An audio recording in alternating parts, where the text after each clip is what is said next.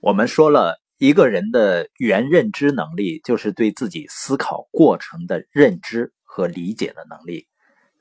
那为什么说原认知能力是最重要的能力呢？你像现在啊，被称为叫信息爆炸的时代，大部分的信息实际上只是为了吸引公众的眼球而存在的信息。真正有用并且可以帮助我们改变思维、升级认知，进而改变生活的信息呢，并不是那么多。有的朋友呢，一味的搜集各种概念和观点，却并没有足够的认知能力去辨别其中的优劣，所以呢，最后只会让自己的脑子呢越来越糊涂。而一个人如果方向错了，越努力是越可怕的。因为越努力呢，就离自己的真正目标会越远。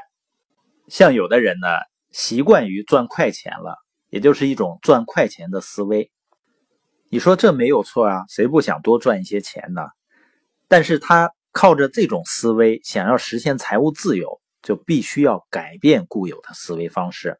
因为如果你只是赚到钱，但是呢，自己会很忙很累，这个结果。一定是由你内在的思维形成的。那我们要想获得时间和经济的自由，那我们一定要思考自己过去的思维方式是不是需要完善和调整。这就是原认知能力的意思，就是你能够对自己思考的过程去认知和不断的加深理解。周星驰呢曾经说过啊，人如果没有梦想，跟咸鱼有什么区别？那么，人如果没有原认知能力呢，和其他的动物也就没有什么区别了。因为动物它的举动都是源自于本能，就是基因里的编码让他们做出特定的反应。那要想改变进化呢，需要很长很长的时间，而人类是不一样了。我们可以在自己的有限生命里不停的回顾自己过去的想法，进而改变自己的行为策略。所以在某种意义上呢，我们甚至每天都可以进化。人有的时候啊，对自己当下的认知能力啊是没有一个真正的清晰的认识的，因为人都感觉自己是对的嘛。但是你回顾之前的一年。五年甚至十年以前的思考方式，你就会很明显的发现有一些不同。比如那些在八十年代一看到别人做生意就很反感的、就瞧不起的，现在呢应该会明白，不是那些人的做的事情有问题，而一定是自己当时的脑子有问题了。那也意味着我们现在在面对一些对我们思维。对我们的价值观有冲击的事情，实际上我们要深入的思考它的合理性，因为很多情况下呢，我们判断一件事情都受我们认知和经历的限制，使我们呢无法认识到更深层次、更核心的东西。那随着我们看的书、听的播音，然后经历过的事儿、参与过的培训逐渐多了起来以后呢？我们就开始具备了升级大脑的能力。那对原认知能力的更形象的比喻呢，就是我们的认知能力呢，好比是一头大象，而原认知能力呢是驾象人。那原认知能力差意味着什么呢？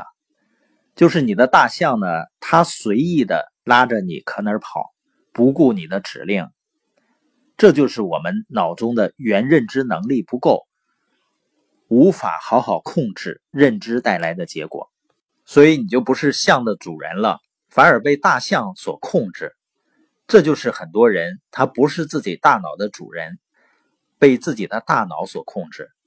那我们大脑的力量实际上就跟我们肌肉的力量是一样的，是可以锻炼的。经常去健身房锻炼的人呢，你会发现手臂的力量和身体的线条是不一样的。那当我们去听播音、去看书、去参加研讨会，然后去分享我们的感受，深入的去思考，这就是在用特定的方式在训练我们的思维。那我们的书呢？我们的播音就是我们健脑的器械。据科学研究发现呢，那人的大脑皮层呢会经过锻炼，它的面积和沟回的数量会大大增加的。我们这一节呢也重点强调了原认知能力的重要性。同时呢，我们可以把大脑呢当做一块肌肉，因为没有人天生呢就有那种非常。健壮的体格，也没有人天生就有强大的原认知能力，都是后天可以锻炼出来的。那你像哑铃啊、杠铃，是我们锻炼肌肉的器械，而优质的书籍呢，和播音和研讨会，就是我们训练思维的工具。